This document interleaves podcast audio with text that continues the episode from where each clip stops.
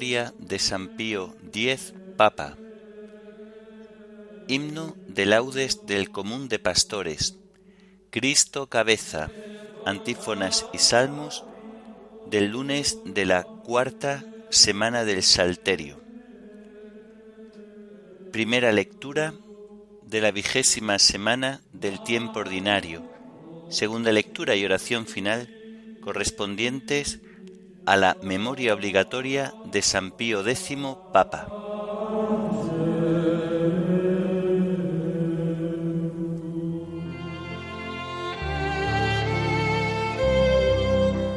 Señor, ábreme los labios y mi boca proclamará tu alabanza. Venid, adoremos a Cristo, Pastor Supremo. Venid, adoremos a Cristo, Pastor Supremo. Aclama al Señor tierra entera, servid al Señor con alegría, entrad en su presencia con vítores. Venid, adoremos a Cristo, Pastor Supremo. Sabed que el Señor es Dios, que Él nos hizo y somos suyos, su pueblo y ovejas de su rebaño. Venid, adoremos a Cristo, Pastor Supremo. Entrad por sus puertas con acción de gracias, por sus atrios con himnos, dándole gracias y bendiciendo su nombre.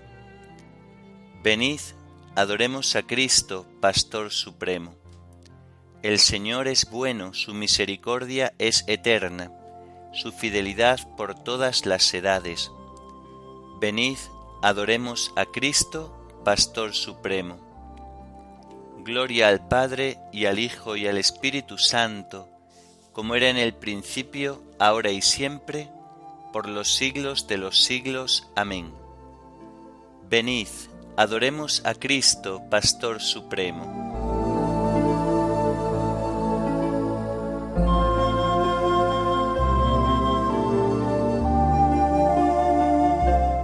Cristo cabeza, Rey de los pastores, el pueblo entero madrugando a fiesta, canta a la gloria de tu sacerdote himnos sagrados, con abundancia de sagrado crisma, la unción profunda de tu Santo Espíritu, le armó guerrero y le nombró en la iglesia jefe del pueblo. Él fue pastor y forma del rebaño, luz para el ciego, báculo del pobre, Padre común, presencia providente, todo de todos. Tú que coronas sus merecimientos, danos la gracia de imitar su vida y al fin sumisos a su magisterio, danos su gloria. Amén.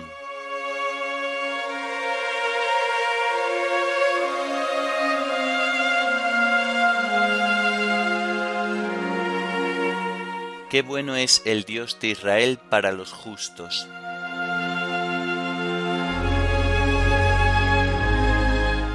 Qué bueno es Dios para el justo el Señor para los limpios de corazón. Pero yo por poco doy un mal paso, casi resbalaron mis pisadas, porque envidiaba a los perversos, viendo prosperar a los malvados. Para ellos no hay sinsabores, están sanos y orondos, no pasan las fatigas humanas ni sufren como los demás. Por eso su collar es el orgullo, y los cubre un vestido de violencia de las carnes les rezuma la maldad, y el corazón les rebosa de malas ideas. Insultan y hablan mal, y desde lo alto amenazan con la opresión. Su boca se atreve con el cielo, y su lengua recorre la tierra. Por eso mi pueblo se vuelve a ellos, y se bebe sus palabras. Ellos dicen, ¿es que Dios lo va a saber? ¿Se va a enterar el Altísimo? Así son los malvados, siempre seguros acumulan riquezas. Gloria al Padre y al Hijo y al Espíritu Santo, como era en el principio, ahora y siempre, por los siglos de los siglos. Amén. Qué bueno es el Dios de Israel para los justos.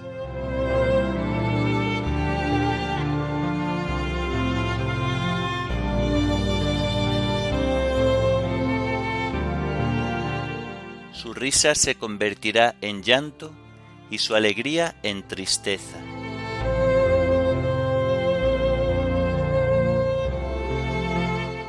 Entonces, ¿para qué he limpiado yo mi corazón y he lavado en la inocencia mis manos? ¿Para qué aguanto yo todo el día y me corrijo cada mañana? Si yo dijera, voy a hablar como ellos, renegaría de la estirpe de tus hijos. Meditaba yo para entenderlo, pero me resultaba muy difícil, hasta que entré en el misterio de Dios y comprendí el destino de ellos. Es verdad, los pones en el resbaladero, los precipitas en la ruina. En un momento causan horror y acaban consumidos de espanto. Como un sueño al despertar, Señor, al despertarte desprecias sus sombras. Gloria al Padre y al Hijo y al Espíritu Santo, como era en el principio, ahora y siempre, por los siglos de los siglos. Amén su risa se convertirá en llanto y su alegría en tristeza.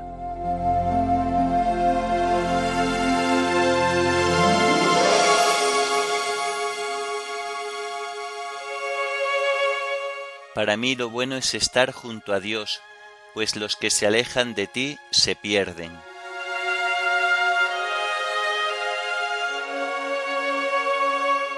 Cuando mi corazón se agriaba y me punzaba mi interior, yo era un necio y un ignorante, yo era un animal ante ti, pero yo siempre estaré contigo.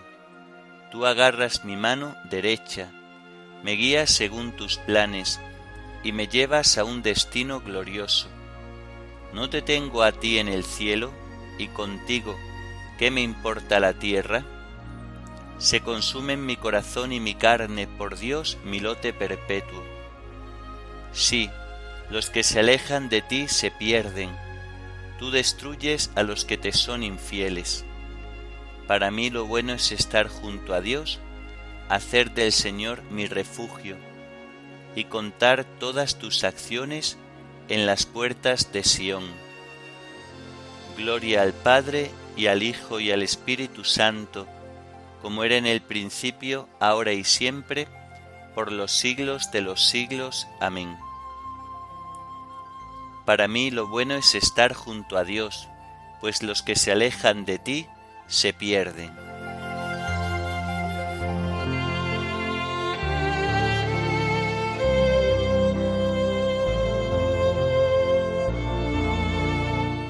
Qué dulce al paladar tu promesa, Señor, más que miel en la boca.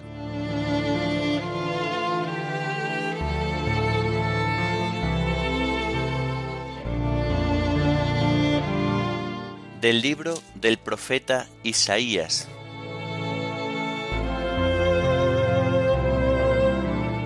Mirad que el Señor de los ejércitos aparta de Jerusalén y de Judá bastón y sustento, todo sustento de pan, todo sustento de agua, capitán y soldado, juez y profeta, adivino y concejal, alférez y notable, consejero y artesano, y experto en encantamientos.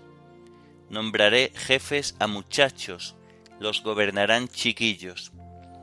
Se atacará la gente, unos a otros, un hombre a su prójimo, se amotinarán muchachos contra ancianos, plebeyos contra nobles. Un hombre agarra a su hermano en la casa paterna. Tienes un manto, sé nuestro jefe, toma el mando de esta ruina. El otro protestará. No soy médico y en mi casa no hay pan ni tengo manto. No me nombréis jefe del pueblo. Se desmorona Jerusalén, Judá se derrumba, porque hablaban y actuaban contra el Señor, revelándose en presencia de su gloria. Su descaro testimonia contra ellos, publican sus pecados, no los ocultan. Hay de ellos que se acarrean su desgracia. Dichoso el justo, le irá bien, comerá el fruto de sus acciones. Ay del malvado, le irá mal, le darán la paga de sus obras. pueblo mío. Te oprimen chiquillos, te gobiernan mujeres, pueblo mío. Tus guías te extravían, destruyen tus senderos. El Señor se levanta a juzgar, de pie va a sentenciar a su pueblo.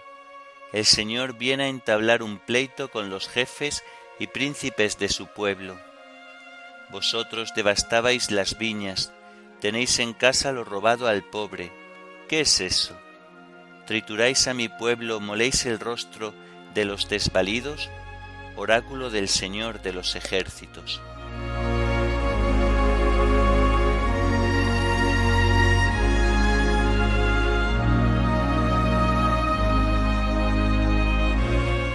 Dichoso el justo, le irá bien, comerá el fruto de sus acciones. Ay del malvado, le irá mal, le darán la paga de sus obras. Dichoso el justo, le irá bien, comerá el fruto de sus acciones. Ay del malvado, le irá mal, le darán la paga de sus obras. El Señor se levanta a juzgar, de pie va a sentenciar a su pueblo Ay del malvado, le irá mal, le darán la paga de sus obras.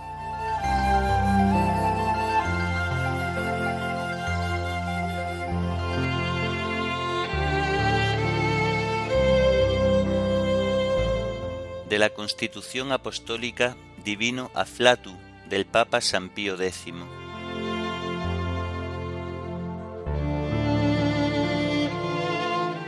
Es un hecho demostrado que los salmos, compuestos por inspiración divina, cuya colección forma parte de las Sagradas Escrituras ya desde los orígenes de la Iglesia, sirvieron admirablemente para fomentar la piedad de los fieles, que ofrecían continuamente a Dios un sacrificio de alabanza, es decir, el fruto de unos labios que confiesan su nombre, y que además por una costumbre heredada del Antiguo Testamento, alcanzaron un lugar importante en la Sagrada Liturgia y en el oficio divino. De ahí nació lo que San Basilio llama la voz de la Iglesia y la salmodia calificada por nuestro antecesor Urbano VIII como hija de la himnodia que se canta asiduamente ante el trono de Dios y del Cordero y que según el dicho de San Atanasio enseña, sobre todas las personas dedicadas al culto divino, cómo hay que alabar a Dios y cuáles son las palabras más adecuadas para ensalzarlo. Con relación a este tema, dice bellamente San Agustín, para que el hombre alabara dignamente a Dios, Dios se alabó a sí mismo, y porque se dignó alabarse, por esto el hombre halló el modo de alabarlo. Los salmos tienen además una eficacia especial para suscitar en las almas el deseo de todas las virtudes. En efecto, si bien es verdad que toda escritura, tanto del Antiguo como del Nuevo Testamento, inspirada por Dios es útil para enseñar según está escrito, sin embargo el libro de los Salmos, como el paraíso en el que se hallan los frutos de todos los demás libros sagrados, prorrumpe en cánticos y al salmodiar pone de manifiesto sus propios frutos junto con aquellos otros. Estas palabras son también de San Atanasio, quien añade a sí mismo, A mi modo de ver, los salmos vienen a ser como un espejo en el que quienes salmodian se contemplan a sí mismos y sus diversos sentimientos, y con esta sensación los recitan San Agustín dice en el libro de sus confesiones, Cuánto lloré con tus himnos y cánticos, conmovido intensamente por las voces de tu iglesia, que resonaba dulcemente. A medida que aquellas voces se infiltraban en mis oídos, la verdad se iba haciendo más clara en mi interior, y me sentía inflamado en sentimientos de piedad, y corrían las lágrimas que me hacían mucho bien. En efecto, ¿quién dejará de conmoverse ante aquellas frecuentes expresiones de los salmos en las que se ensalza de un modo tan elevado la inmensa majestad de Dios, su omnipotencia, su inefable justicia, su bondad o clemencia y todos sus demás infinitos atributos dignos de alabanza? ¿En quién no encontrarán eco aquellos sentimientos de acción de gracias por los beneficios recibidos de Dios, o aquellas humildes y confiadas súplicas por lo que se espera recibir, o aquellos lamentos del alma que llora sus pecados? ¿Quién no se sentirá inflamado de amor al descubrir la imagen esbozada de Cristo Redentor, de quien San Agustín oía la voz en todos los salmos, ora salmodiando, ora gimiendo, ora alegre por la esperanza, ora suspirando por la realidad?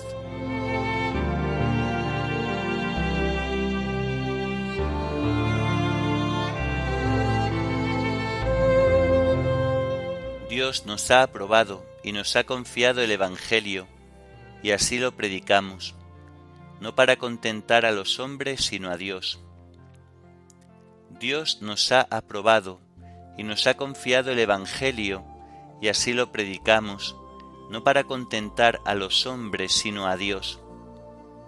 Nuestra exhortación no procedía de error o de motivos turbios, ni usaba engaños no para contentar a los hombres, sino a Dios.